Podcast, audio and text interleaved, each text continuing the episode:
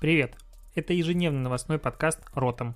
И я его ведущий Алексей Ткачук, автор блога dnative.ru. Каждый день я собираю главные новости из мира Digital и выбираю из них ключевое, чтобы это обсудить. Поехали!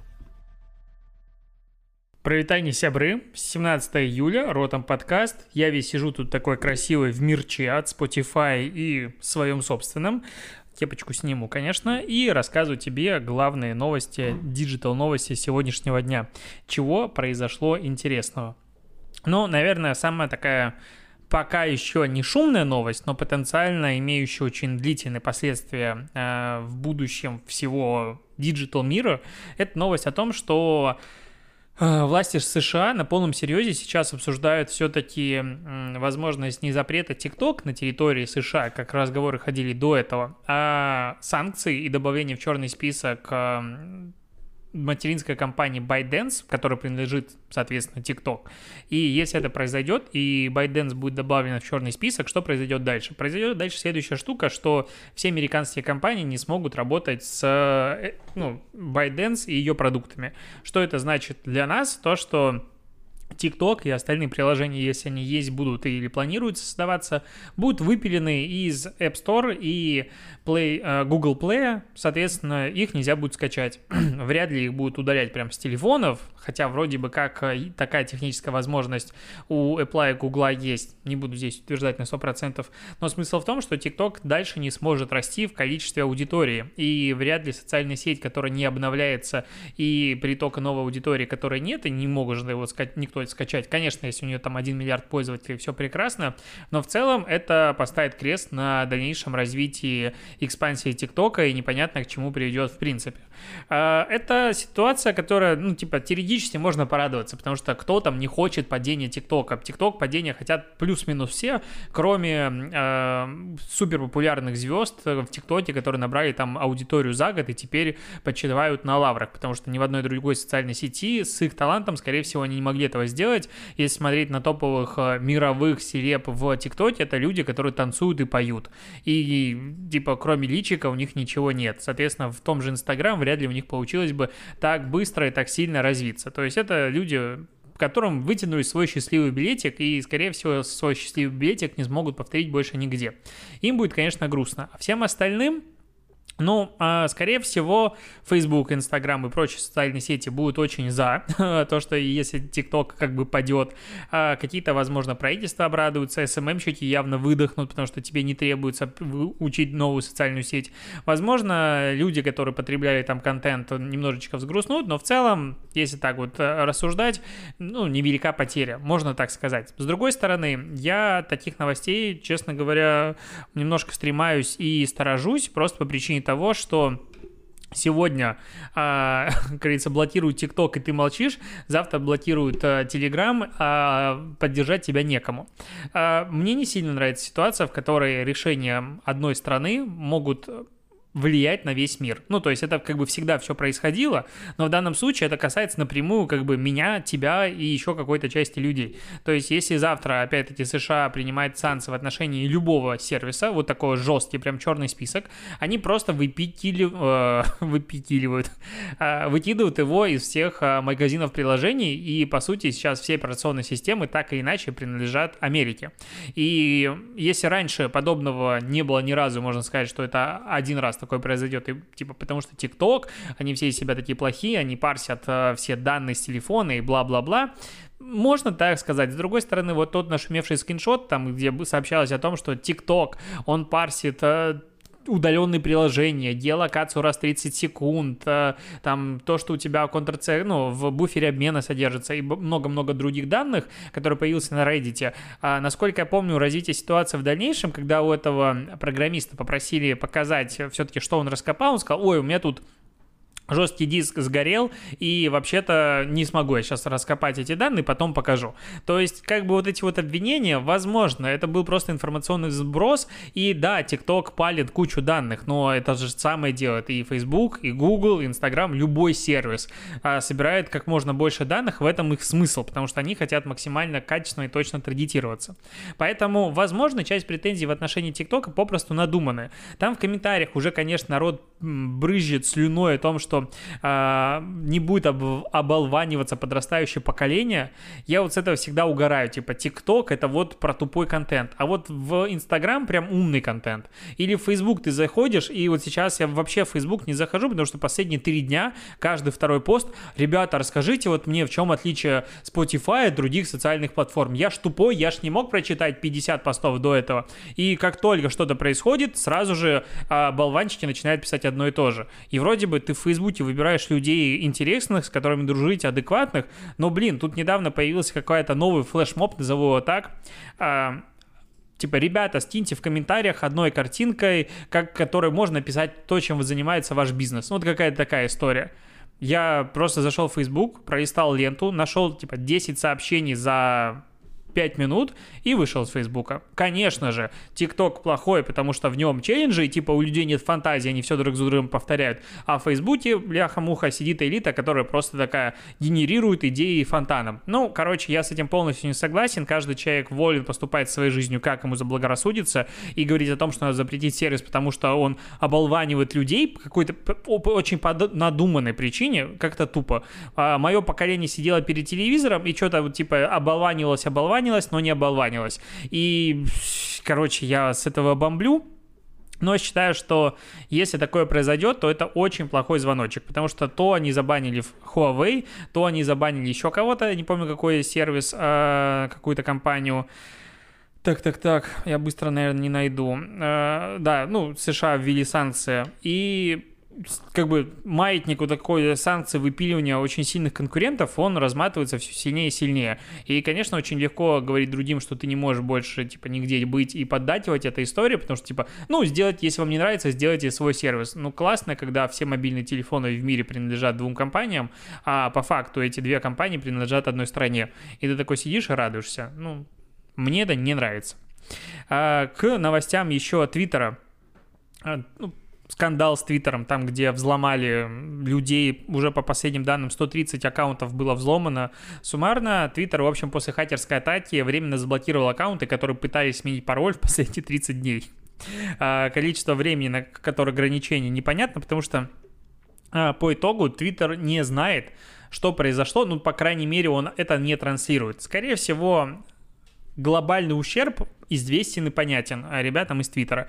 Но они вот сейчас говорят, короче, они не могут даже ответить на вопрос, был ли доступен а, переписка в личных сообщениях в Твиттере, а там она есть, если что, никто не знал, а, людям, которые типа взламывали эти сервисы, а, эти профили, потому что там, ну, взламывали не самых последних людей, и, возможно, у них какие-то были супер интересные диалоги, которые тоже могут всплыть через какое-то время.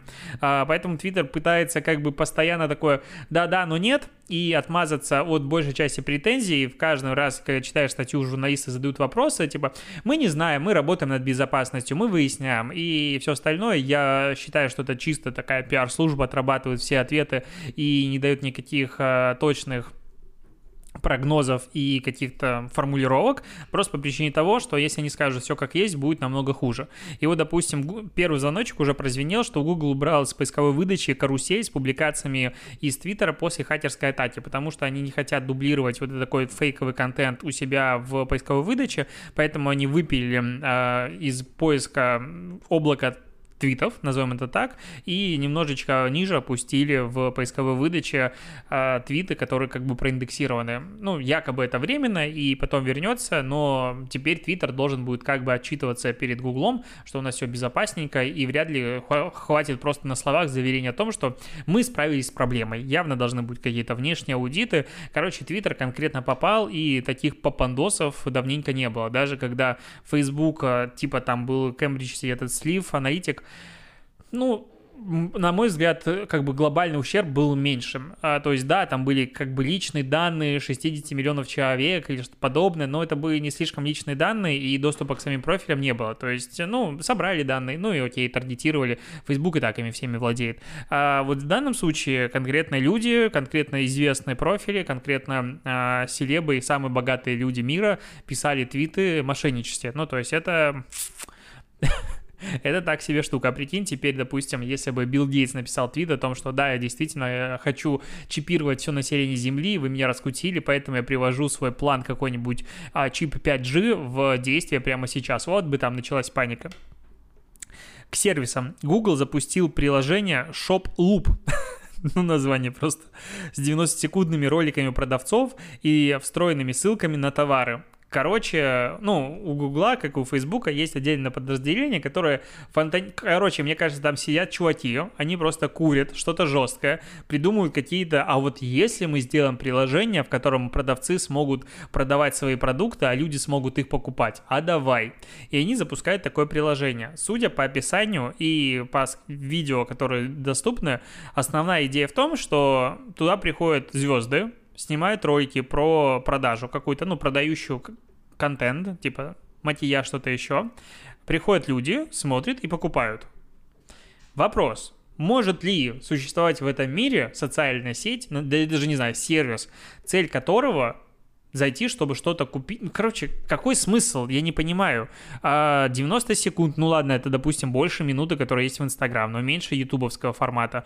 А в чем прикол? Ну, то есть, если все то же самое, те же звезды, те же контент-мейкеры, креаторы могут делать на любой другой существующей в данный момент платформе. Единственное, что там не будет, возможно, прям вылетающего шопинг э, тега перехода, но окей, появится, или это будет переходите по ссылке, будет свайп, что-то еще.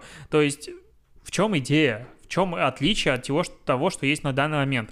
Ну, то есть здесь можно ставить ссылки, через какое время это приложение закроется? Через 3 месяца или через 5 месяцев?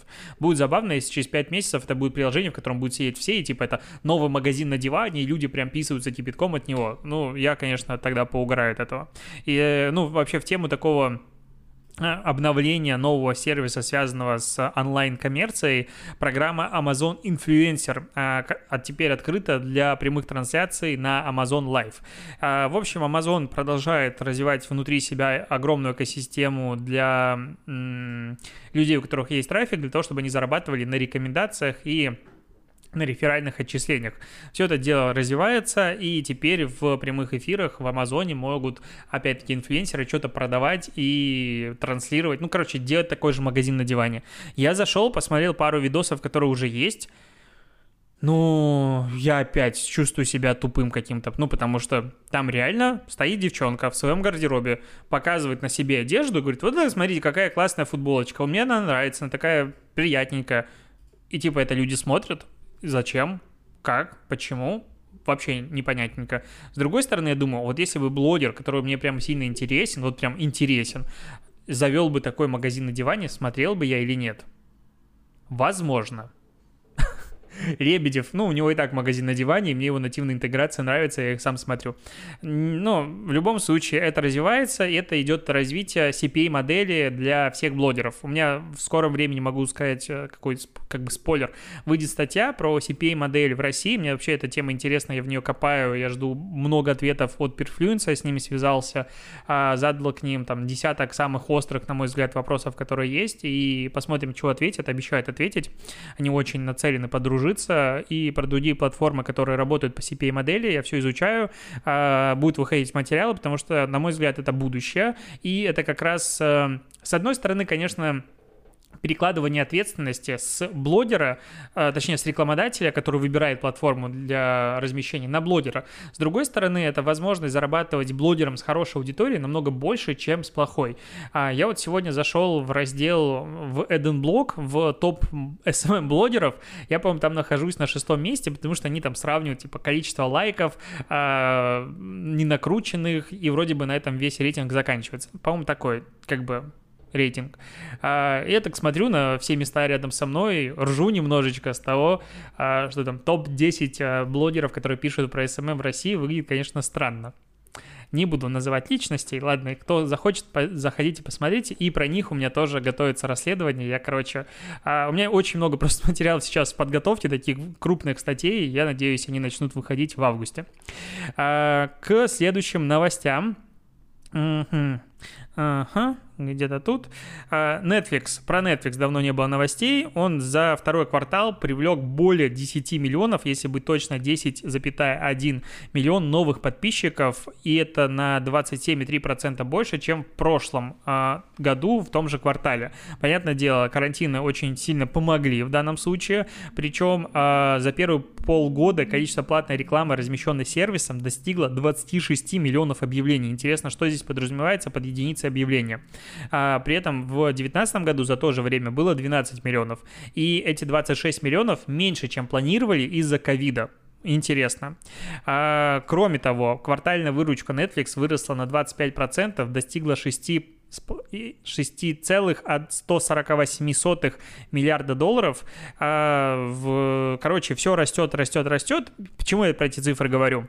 Потому что я вот слышал недавно какой-то подкаст про стриминговые сервисы в России, там про вообще платный контент, и там была речь э, эксперта какого-то, я честно не помню, кто это был, о том, что все стриминги в мире вообще убыточные, и типа они существуют только на деньги инвесторов, которые сейчас э, борются за рынок. Так вот, Netflix достаточно прибыльная компания, чистая прибыль сервиса. Во втором квартале выросла с 271 миллиона долларов в прошлом году до 720 миллионов в этом году, то есть из 6,1 миллиарда долларов у них выручка, чистая прибыль 720 миллионов прекрасно не зарабатывают. Ну, то есть они прям генерируют прибыль. С тем учетом, что контент они производят, и каждому следующему новому человеку, который приходит на платформу, доступно сходу и ну, как можно больше контента. То есть, да, есть часть э, текущей аудитории, которой требуется постоянно новый контент, и они его выпускают. С этим у них все в порядке. При этом постоянно растет библиотека э, эксклюзивов, библиотека выкупленных материалов на Netflix, и это создается такая экосистема, с которой дальше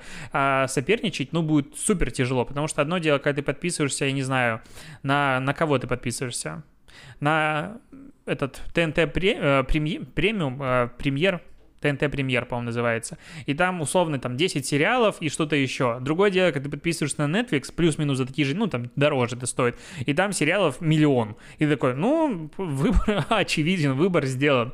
То есть э, Netflix пока для меня выглядит жестким гегемоном, и да, с ним будет соревноваться Disney, с ним будет соревноваться Amazon, и я жутко жду сериал а, по «Властелину колец» от Амазона, я верю, что он будет хорошим, но в целом, как бы, Netflix, конечно, молодцы, и можно им, опять-таки, немножечко позавидовать. А к странным новостям, к странным новостям про ВК. ВКонтакте научит клипы распознавать неприличные жесты. Короче, а, он будет распознавать неприличные жесты, например, вот такой, и либо замазывать их, либо закрывать черным прямоугольником. Функцию разработали на основе технологии распознавания жестов. Ну, очевидно. Зачем? Я вот этого не понял. Типа, окей, зачем? Неприличные жесты вроде бы не запрещены. Ну, факт, как бы, ну, ладно, а, полиция я не хочу его показывать, но в целом у нас мат забанили, теперь неприличные жесты забанивают на платформе. Зачем? А, давайте тогда в ВК цензурировать слова, которые пишут люди в комментариях э, и в постах. Ну почему-то ж не цензурируют. Почему жесты банить? Вообще не понял.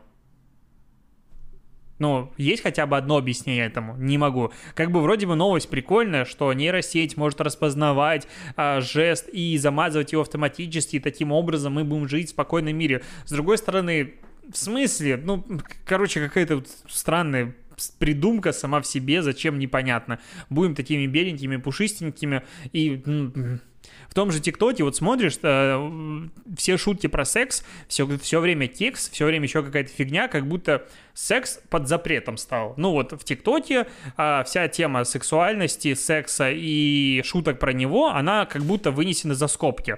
И в смысле, опять, мы что, пуритане стали вдруг? У нас этого нет. А, ну, короче, очень странный какой-то мир. То есть, с одной стороны, у нас есть клипы, в которых люди уже не то что раздеты, они, ну, короче, вы поняли. С другой стороны, есть ТикТок, который типа, не-не-не, мы все баним. Инстаграм такой же. С одной стороны, у нас есть секс-просвет и подкасты про а, сексуальность набирают все больше и больше просмотров. Люди начинают, допустим, как минимум у нас, а, все больше про это говорить. Те же подруги, интересное шоу, в котором, ну, по отзывам на это шоу ты читаешь и думаешь, окей, есть очень забитые люди, которые вообще ничего не знали. А, а с другой стороны, типа, все это банят. Очень непонятно. Вот вообще непонятно, в каком мире мы живем. А, Apple представила свои эмодзи новые для iOS 14, но это на базе того, как а, как Unicode представил 117 новых э, символов, и теперь, допустим, в iOS 14 появится эмодзи матрешки. Выглядит симпатично, кроме того, будет прекрасный жест, итальянский жест, типа, ну, не понимаю, почему итальянский, это же вах, э, ну, вот это вот легкие появятся, сердце, монета какая-то и прочая фигня. Ну, окей, я не могу сказать, что сильно большой поклонник эмодзи, но они есть. Эм, Кроме того, Apple обновила Style Guide для разработчиков и заменила в нем слова Blacklist, Master и Slave на э, Deny List. Это список того, чему отказали. Allow List, это, соответственно, разрешили. А Slave и Master заменили на Host и клиент. Нет, да-да-да, нет, точнее, заменили на Main и Secondary в целом, я не могу сказать, что это, конечно, можно назвать борьбой с расизмом, это, конечно, использование инфоповода. С другой стороны, ну, будет называться по-другому. Когда назвали в первый раз uh, whitelist, blacklist, ну, мне это больше горит. Ну, допустим, slave и master, когда назвали в первый раз, ну, это всегда у меня вызывало внутреннее какое-то такое неприятность. То есть slave, slave, раб. Ну, как-то тона, ну, тональность этого слова не самая радужная. Ее убрали, ну, мы привыкнем за 5 лет, и ничего, уже не вспомним, как было раньше, это будет вызывать удивление. Сказать, что тут надо негативить очень сильно, не могу.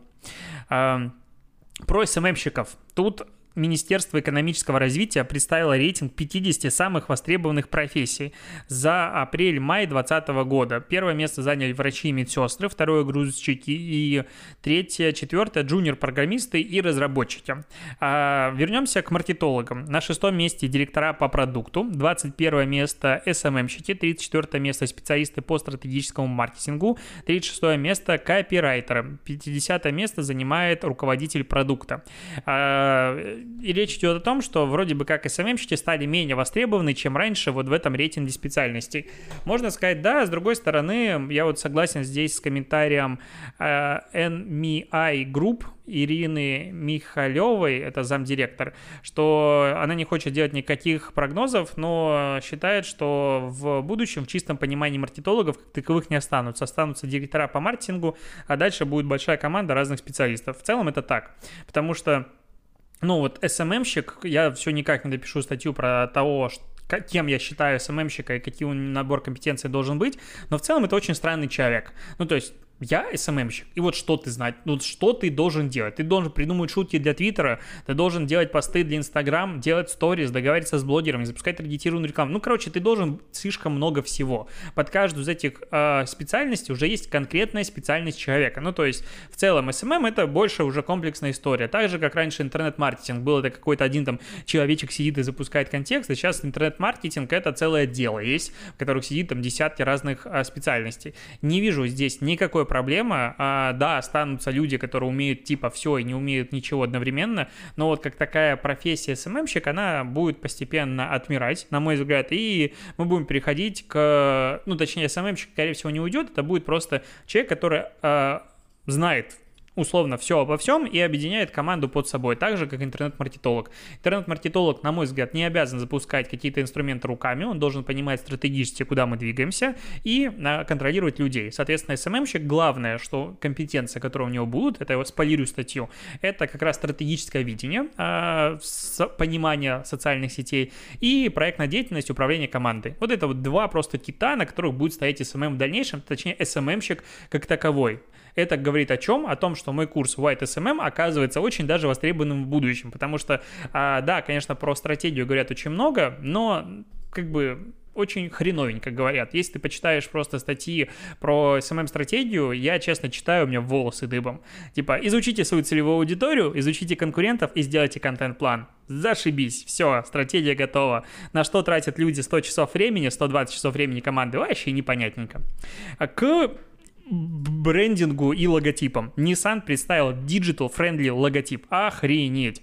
А, они уже представили на самом деле давно, сейчас представили официально, он не сильно изменился. Кстати, оказывается, логотип э, текущий Nissan, я думаю, ты представляешь, как он выглядит, Он был визитной карточкой, рукопожатием, первым приветствием между потребителем и опытом вождения, который предлагают автомобили японской марки. Кроме того, он отражал философию основателя компании, э, не произнесу имя, фамилию, если твоя вера сильна, она способна достичь солнца. Ну, вот такая вот философия.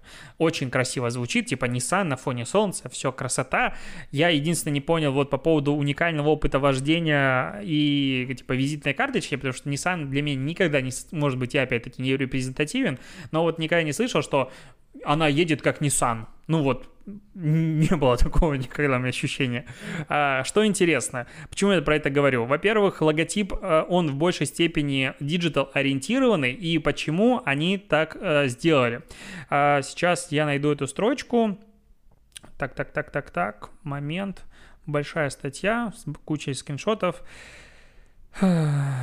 Вот, необходимость смены логотипа компания объясняет тем, что потребители живут больше в цифровом мире, нежели в физическом. И вот это вот, именно такую описание философии изменения логотипа я, честно говоря, встречаю в один из первых разов. То есть здесь компания сама признает, что цифровой мир, digital мир настолько же важен, как и офлайновый мир, а то, возможно, и больше, ну, как э, здесь сказано. И мое название блога Digital Native, то есть люди, которые а, ну, живут в сети и для которых нет понимания выйти в сеть интернет, потому что мы тут и так постоянно, это часть нашей жизни, оно, ну, прям объясняет эту штуку. Короче, опять классное название я придумал, меня все названия классные. Но почему я говорю про этот логотип? Потому что если смотреть ролик, который анонсирует этот логотип, ну, я как бы такой, типа, его смотрю и не понимаю, в чем прикол? Ну, то есть, вроде бы в каких-то моментах даже есть симпатичная графика, но в целом это выглядит как э, какая-нибудь презентация очень стрёмная, очень слабенькая, э, не знаю, видеокарты или еще какой-нибудь фигни, там, где такая посредственная 3D-анимация, и в целом ролики подхожего уровня я встречаю уже много где. Ну, то есть, э, чуть ли не для анонса ставок на спорт я видел более серьезные ролики. А здесь как бы анонс логотипа, ребрендинг, это очень такая важная штука и графика, ну, часто ни о чемная, но ладно, допустим, ее качество, оно там вторично, но с точки зрения эстетики, с точки зрения вкуса, ну, это прям дешево. Очень дешево. Я вообще не понял, в чем прикол. Казалось бы, там, наверное, такие профессионалы работают все такое. Они сделали так стрёмненько. Ну, ну, ну такое. Пожелаем им в этом деле удачи. А, есть у меня еще новость о том, что выручка Гугла в России выросла на 25% в 2019 году при этом чистая прибыль упала на 50% и продолжает падать от года к году, а, то есть больше тратят и меньше зарабатывают. Но при этом так, так, так. Google, а, на долю Гугла приходится почти 31% онлайн-бюджетов в России сейчас. А выручка в 2019 году составила 74,9 миллиарда рублей. Ну, можно посчитать, а, опять-таки, примерный рынок, который занимает а, Google, ну, точнее, digital рынок в России. Последняя новость самое важное. Viber запускает реакции в сообществах.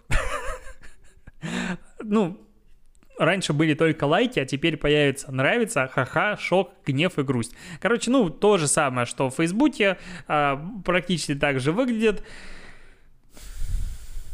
А Viber не хочет сделать статистику для публичных каналов и данные по количеству просмотров. Ну, упростить жизнь СММщикам, потому что вся статистика, которая доступна, это количество реакций на пост.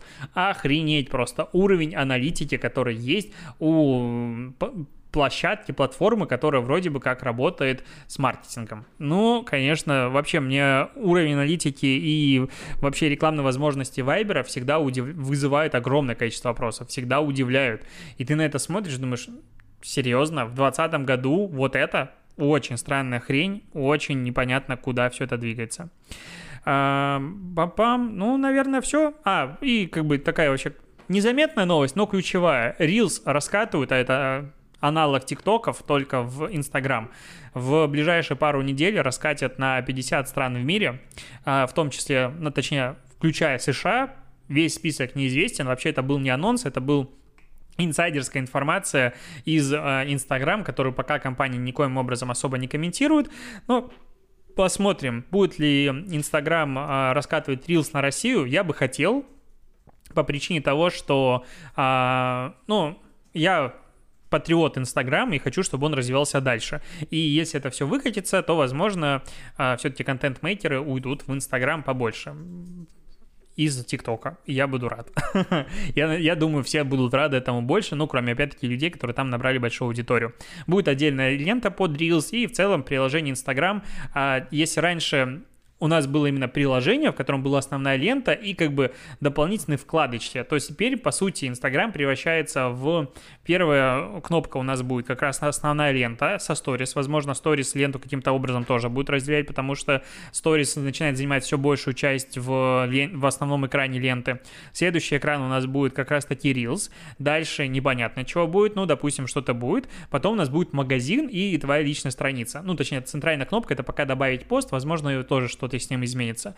А, у нас, получается, есть три экрана, и каждый из экранов — это отдельная часть приложения, огромная часть приложения. Плюс еще есть Директ. Ну, то есть Инстаграм становится реально такой монструозным, э, многофункциональным нечтом, внутри очень простого по-прежнему приложения. Ну, то есть, если сравнить, допустим, тот же Инстаграм с Фейсбуком, ну, Фейсбук всегда перегруженный кусок говна, Инстаграм классная красавица. Ну, с точки зрения интерфейса мне очень удобен и привычен, и сейчас все копируют как раз-таки в большей степени интерфейс э, Инстаграм. Ну, то есть, по сути, приложение ВК сделано по образу подобию Инстаграма, э, и это клево. И, кстати, одно из немногих приложений Инстаграм, в котором менюшка находится внизу, ну, то есть прям полный набор ключевых вещей внизу. Меня бесит, почему большей части приложений, особенно в играх, меню надо тянуться в верхний левый угол, который тащится сложнее всего.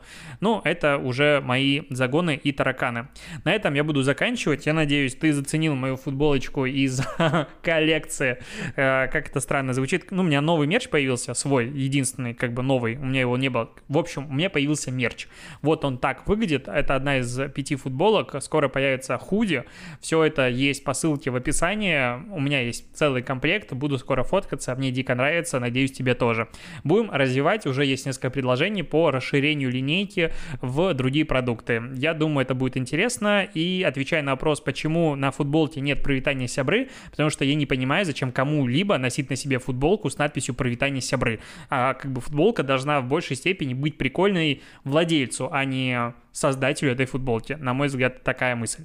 Теперь точно все. До побочения и тикток дня. Пока.